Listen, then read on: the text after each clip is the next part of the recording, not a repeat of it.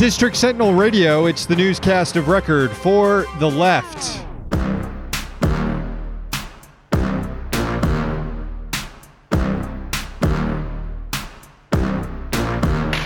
I'm Sam Sachs, I'm Sam Knight. joined by intern Nate. Hello. Check out the website districtsentinel.com. We're broadcasting out of the hero of the working class and best looking member of DSA, Brandon Hinke Studios. We got the newscast coming up for you in just a little bit. First, an update on the worst tweet tournament, our our moonlighting gig. We've got our first finalist, folks. David Frum punched his ticket to the finals today, trouncing Ezra Klein 80% to 20% in voting in the Fungal Four, aka the semifinals of the worst tweet tournament. So that happened. Frum's in the finals. We also have voting underway right now to see who's going to take on From in the finals. We've got the extremely online region champion, the only number one seed left, Brienne of Snarth, her alligator baby tweet, going up against the clown politician region champion, Hillary Clinton, and her college debt in three emojis tweet. We got a scoring update here. Hillary Clinton up 52 to 48 Yeah, in a nail Where have you heard that before? I have a feeling this one's going to be close. She's winning the popular vote, okay? It would be embarrassing for her to lose this close to the end again. But that's Hillary Clinton for you, folks. So, uh, voting is going to resume in this match between Hillary Clinton and Brandon Snarth until Friday around 1 or 2 p.m. And then the championship voting begins Friday evening. It's going to last throughout the weekend and into Monday. And we're going to crown a champion first thing next week. And we'll try and seek comment from our champion.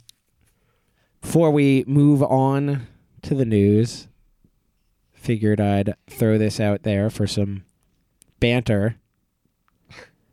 Trump joining the TPP. What's up Oh. with that? We knew he was down with OPP, but apparently now he's down with the TPP as well. And the PP tape.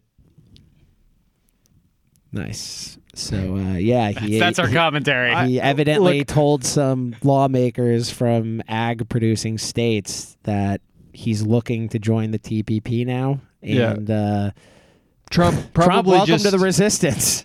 Yeah, I mean Trump probably just saying stuff that will please the people he's around. Also, wouldn't be surprised at all if any opposition he had to the TPP was completely hollow and he has no clue what the TPP really is. And when you have people like uh, who's who's his new advisor, this Fox News guy, Larry Kudlow. Larry, Larry Kudlow in there, uh, in his ear all the time. I'm sure he can be swayed to do anything that uh, the rich want him to do. It's going to be interesting to see how Democrats respond to this. Whether Maybe they, they'll oppose it. Yeah, hopefully. I mean, that's kind of the dynamic you'd expect. But if, you know, judging by the way they reacted to Trump leaving the TPP, you would think this would be, you know, the best thing, most progressive thing he's ever done. But Two quick things to note. Check out our Patreon, patreon.com slash district sentinel. Throw a few bones a month at us and you get uh, exclusive content. You also get your own poem read on the air. And you can just feel good knowing you're helping our little news co op sustain itself. Second thing, we've got a live show coming up next week, Friday, April 20th, the Weed Holiday. We still have a few tickets left. We have a limited number of tickets overall for this event. Few tickets left. You can still get them. SquareUp.com slash store slash District Sentinel. You have to buy them online. No ticket sales at the door.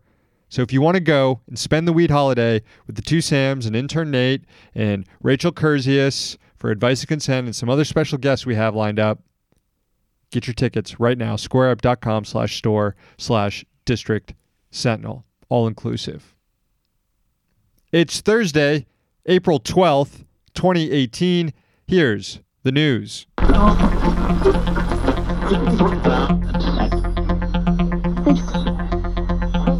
CIA Director Mike Pompeo appeared before the Senate Foreign Relations Committee today for his nomination hearing to be the next Secretary of State. Pompeo, who is an Islamophobe, a bigot, torture supporter, shouldn't be anywhere near the top of the State Department. He also made it clear that if confirmed, he stands in agreement with President Trump on the Iranian nuclear deal. In other words, he supports shredding it. He's no diplomat. But one of the main thrusts of Democratic questioning during the hearing was, of course, Russia and whether Pompeo, again, interviewing to be the next top diplomat, not general, would be sufficiently hawkish on Russia. Here's Pompeo under questioning from Senator Robert Menendez. What behavior, if any, has the Kremlin shown that indicates it wants to get along with the United States or our allies?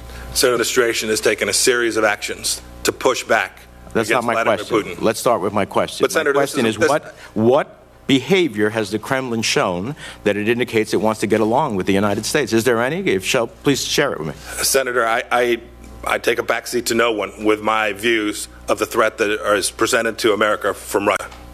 And if I am confirmed as the Secretary of State, I can assure you this administration will continue, as it has for the past 15 months, to take real actions to push back, to reset the deterrence relationship with respect to Russia. Sounds like a goddamn tornado insurance salesman. I'm glad we've reached this point now where uh, future secretaries of state have to pledge to Democrats that they're going to be sufficiently hawkish toward other nuclear powered, nuclear armed nations like Russia. Normally, you expect Democratic nominees to like pledge, you know, to, to, to kind of talk the talk when they're in confirmation hearings with Republican senators and say the buzzwords you need that you're going to be tough on the international stage. Now you have Democrats trying to prod Republicans to be tougher on the international stage. Anyways, But it's so funny because it shows them as hypocrites. also of note, Pompeo, who as a U.S. member of Congress was opposed to President Obama attacking Libya without congressional approval, now believes that Trump has the authority to strike the Syrian government in Syria without any congressional approval. Here he was under questioning from Senator Cory Booker. Does the president have the authority uh, to launch strikes against uh, uh, the government of Syria? Senator, yes, I, I believe that he does. You, you believe he does. Um, does so? You do not believe there should be a new. A, there is a need for uh, a new authorization for the use of military force to cover uh, uh, such an attack. Senator, I, I, I believe that he has the authority he needs to do that today. I don't believe we need a, a new AUMF for the president to engage in the activity that you described. For the record, President Obama also believed uh, that he did not need congressional authority to attack the Syrian government. He chose not to in 2013, but he repeatedly stated that at the time. Yeah, this has been pretty consistent uh, among both administrations. Finally, one of the more interesting parts of the hearing didn't feature Pompeo at all, but a discussion between Chairman Bob Corker and Senator Tim Kaine about regime change in Syria. Uh, just listen to the clip and we'll talk about it afterward. The regime change issue, I remember it seems like that everybody on this uh, committee, except maybe Senator Paul from Kentucky, um, agreed with the previous administration's policy that Assad had to leave. Assad must go. Um, seems that that was unanimous. Maybe that wasn't the case. But that, that to me is indi- indicative of some feeling of a, a regime change. That, that he's brutal and a dictator and subject to sanctions, international criminal prosecution, even military action to punish him for civilians is one thing. But I don't think the United States has a right to decide who should the who should be the leader of another country. Well, it seems to me that a president stating that someone has to go uh, is going way down that road. I'm, it, there was the stated policy of the United States of America that Assad had to go. I don't know. Where do you guys weigh in on this? It seems like Tim Kaine sort of wants it both ways. And I will say Tim Kaine was critical of the Obama administration's line on Syria as well. But Kaine wants to be able to preserve this sort of liberal interventionist model, but stop short of of regime change. Whereas if you look at the U.S. involvement in Syria since going all the way back to 2013, where you had covert support of armed rebel groups, the arming and training of these rebel groups dedicated to toppling the Assad government, it's hard to describe U.S. policy in any other way than committed to regime change, even though they're not stating it clearly. Independent of U.S. policy, I don't understand Kaine's point when he says that Assad should be prosecuted, but Yeah, that's a different thing. Also, the U.S. really can't uh, be party of prosecution proceedings on the international stage. Well, I, I guess the point I was trying to make is he, he thinks that Assad should be prosecuted, but thinks that uh, we that has no bearing on whether or not he should still be the current leader of Syria. Does does he think he's just gonna take a sabbatical to to fight this? I, am gonna go to Holland for a while, you guys. Uh, I'm just gonna fight this for a while, and then I'm gonna come back. Uh, uh it, it, it's just it's just kind of liberal weeniness. I, I don't know. I mean, Corker, he has a point. It is liberal weeniness, and I think he's just caught by the contradictions uh, between the contradiction between what most Democrats, voting Democrats, would want and what the administration, the previous Democratic administration, supported. I mean, they clearly supported regime change, but I don't think most Democratic voters wanted to overthrow the government of Assad in Syria. They maybe could have been persuaded to think that that government was evil or probably shouldn't rule over Syria. But I think most Democratic voters, that is, people that vote Democrat, do not want regime change. Were pretty upset about what happened in Iraq and maybe Afghanistan and learn from the lessons, whereas the DC establishment didn't. And I think Tim Kaine should have demonstrated how he's caught in the middle of those two competing strains of thought. Uber now has to disclose ransom payments to hackers to federal regulators. The company agreed to the reporting requirement for five years as part of an amended settlement with the FTC, revealed today by the agency. You might recall the genesis of the story late last year. Uber revealed it was the victim of a major cyber attack. In 2016, the company revealed hackers had stolen data about 57 million people. The company then paid the attackers to delete the data and shut up about the incident, doling out $100,000 in hush money through a quote bug bounty. The breach was revealed in November by the company's then newly appointed CEO, Dara Khosrowshahi, in an interview given to Bloomberg promising to snuff out bad practices. In February, however, testimony before a Senate subcommittee, Uber's chief security officer defended the bug bounty payments, saying they help resolve cybersecurity incidents. The FTC said it filed a new complaint and amended a prior settlement with Uber because of the 12 month delay between the attack and the disclosure, the delay that included the departure of the especially detestable CEO, former CEO, Travis Kalanick. Or is it Kalanick? I think we agreed to call him Kalanick on the show. We did. Last June, after Kalanick left, exited, whooshed out of there in a flush Uber entered into the consent agreement because it had flimsy internal controls preventing employees from snooping on private customer data. You might recall those were implemented after the company was caught having something called God mode, which enabled some extremely creepy surveillance by those in the company with access.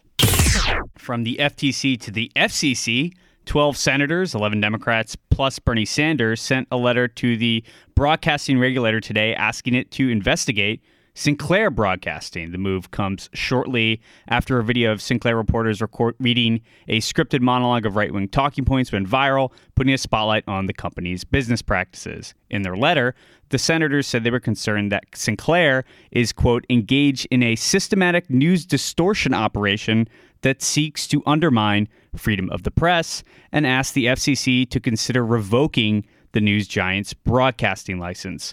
They also asked it to give the public more time to weigh in on Sinclair's proposed merger with the Tribune Company. That, of course, would give Sinclair a reach to about 72% of America's households. FCC Chair Ajit Pai quickly rejected these requests in a letter of his own. But he's not exactly a neutral party here. He's currently under investigation by the FCC Inspector General's office for his ties to Sinclair Broadcasting. Mick Mulvaney finally faced off with Elizabeth Warren today. The hotly anticipated battle went down. This is the time when you wish the claymation wrestling show still existed on MTV. The possibly illegally appointed CFPB head has repeatedly attacked Warren personally while gloating about how he's defanging the agency that she was once supposed to lead. Today, Warren responded, explaining why the agency was created, listing action after action taken on behalf of cheated everyday people. She basically called Mulvaney a sociopath. Take a listen. You've taken obvious joy in talking about how the agency will help banks a lot more than it will help consumers and how upset this must make me. But here's what you don't get, Mr. Mulvaney. This isn't about me. This is about active duty military. It's about first responders and students and seniors and families and Ari and his dad and millions of other people who need someone on their side when consumers get cheated. You are hurting real people to score cheap political points. Goons inflicting pain to own the libs. I got to say, this is a pretty good summary here of what conservatism basically is. I just want to note uh, Warren's construction there, in which she said this is going to hurt active duty people, first responders. She didn't say cops. Normally, that kind of like Democratic talking about public servants usually includes like cops and stuff. Maybe, maybe that, maybe it's getting maybe that message is getting across or maybe i'm just Uh, giving too much i'm reading uh, too much into it maybe i don't Uh, know I wouldn't. I wouldn't read that much into it. All Democrats should think twice before celebrating the cops, especially the FOP. Agreed. Another interesting moment to share from this hearing North Carolina Republican Thom Tillis has a spicy hot take on laws against predatory lending. Here's some friendly banter between Mulvaney and Tillis. Um, there there is a consequence to all of this overregulation, which is that people do not have access to credit. They yeah, do so it have makes access me wonder whether or not some people are just laying the predicate to nationalize our financial, you know, our banking institution here, and they're willing to have some of these victims just lie along the path to their end goal. There is a senator who's no longer president who has written a, a very vigorous defense of why the postal Yeah. service should be in the banking business. Well, fortunately for these two, few Dems want postal banking, let alone strong rules on payday lenders. But you gotta love Mulvaney's disdain here for guaranteeing access to just the basic, just the most basic service. We have government provided highways, dams, electricity. Increasingly, people are calling for municipal broadband. Why shouldn't banking be offered by the public sector? Well, so there can be payday lenders, and then the lowliest parasites in the country can have money to fund the political career of a Dickensian villain like Mick fucking Mulvaney. By the way, for all the complaining people do about going to the post office, the Postal Service has a 70% net approval rating. The, that makes it the most loved agency in the country, according to Pew. Coming in second, National Park Service, net approval rating 64%. So, uh, Wall Street's approval rating way lower than net 70 plus. Democrats. Finally, new allegations against EPA Administrator Scott Pruitt, who amazingly still has a job. Pruitt's former deputy. Pruitt porn. This is just becoming Pruitt porn. It really is. Pruitt's former deputy chief of staff, Kevin Chmielewski, has been talking to Democratic lawmakers about Pruitt's conduct in office. And those lawmakers released a report documenting some of the new charges and corroborating some of the known ones. That includes wasteful security spending on bulletproof vests, biometric locks, and new SUVs. Again, we're talking about the EPA administrator here. Pruitt spent more than the $5,000 allotment for remodeling his office, and that included the $43,000 spent on the soundproof booth. My masturbation box. Pruitt.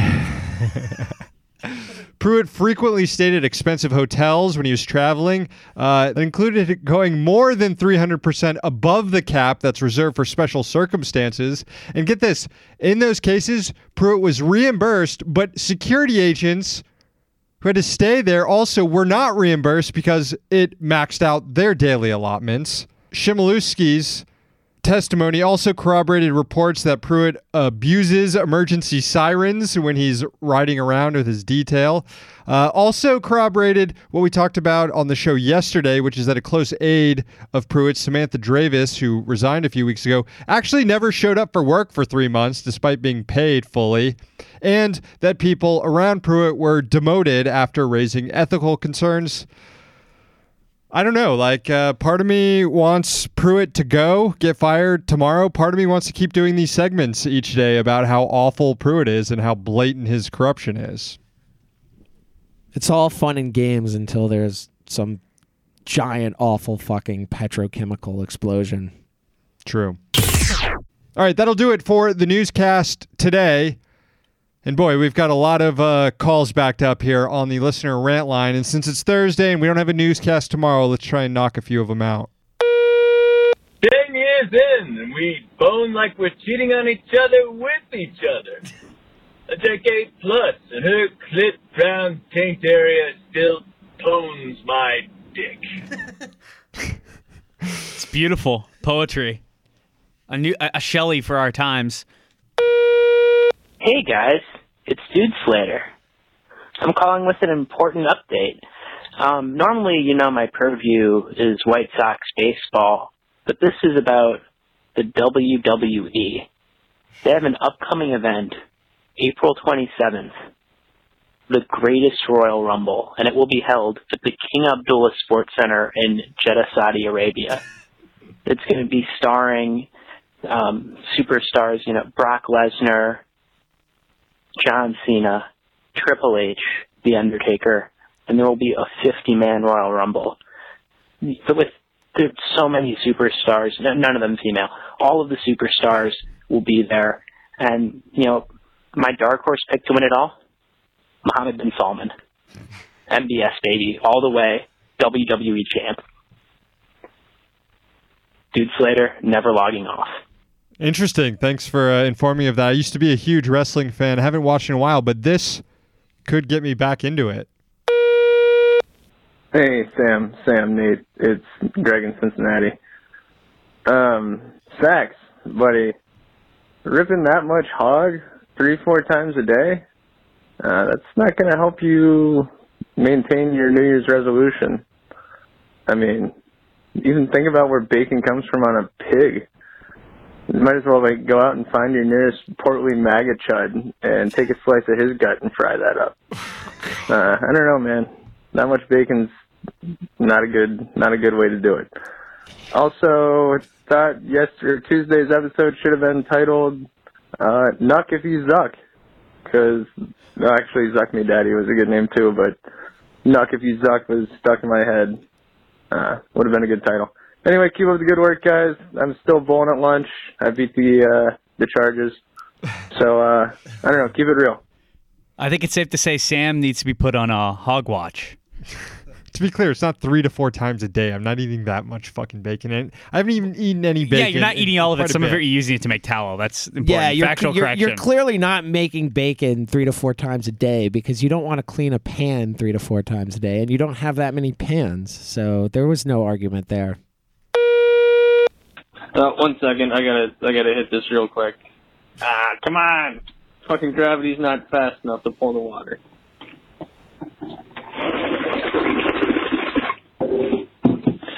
Hey Sam, Sam, Nate, uh, calling about the bacon pan incident. Sachs, what the fuck, dude? Don't leave bacon grease around. Not only does like bacon make you smell like shit after you cook it, look into that grease in the fucking pan. Shit, man. oh, whatever. I fucked up this call because I hit a bong like a pussy. Hit a bong like Nate Sweet over here. Oh man! All right, I get it. I get it, guys. I get it about the bacon. I get it.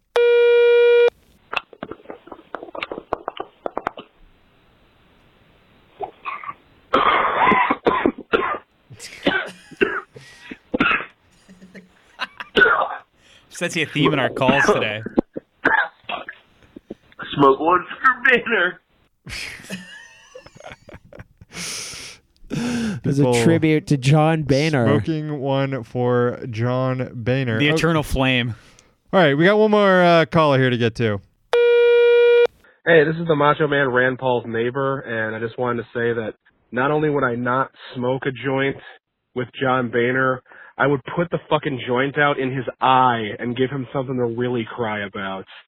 I would shove a bong up his ass and then stomp on his ass so the glass breaks in his ass. Fuck him, fuck every other rich white piece of shit who's thinking on cannabis evolved once they figured out how much money they could make off of it. They should all be in jail. The dealers should be released and paid reparations out of these rich fucks' bank accounts. Fuck them. Certainly making some insanely salient points. Call the rant line 202 684 6108. Sponsors of the show include the Congressional Dish podcast hosted by Jen Briney. Find it at congressionaldish.com. Another sponsor, levelnews.org. Subscribe to the podcast on iTunes, SoundCloud, Stitcher, or tune in by searching for District Sentinel Radio. Give us a review, give us a rating, tell your friends to listen. The newscast returns next week. Sentinel Cast for subscribers is on Friday. We'll stay here in DC so you don't have to be.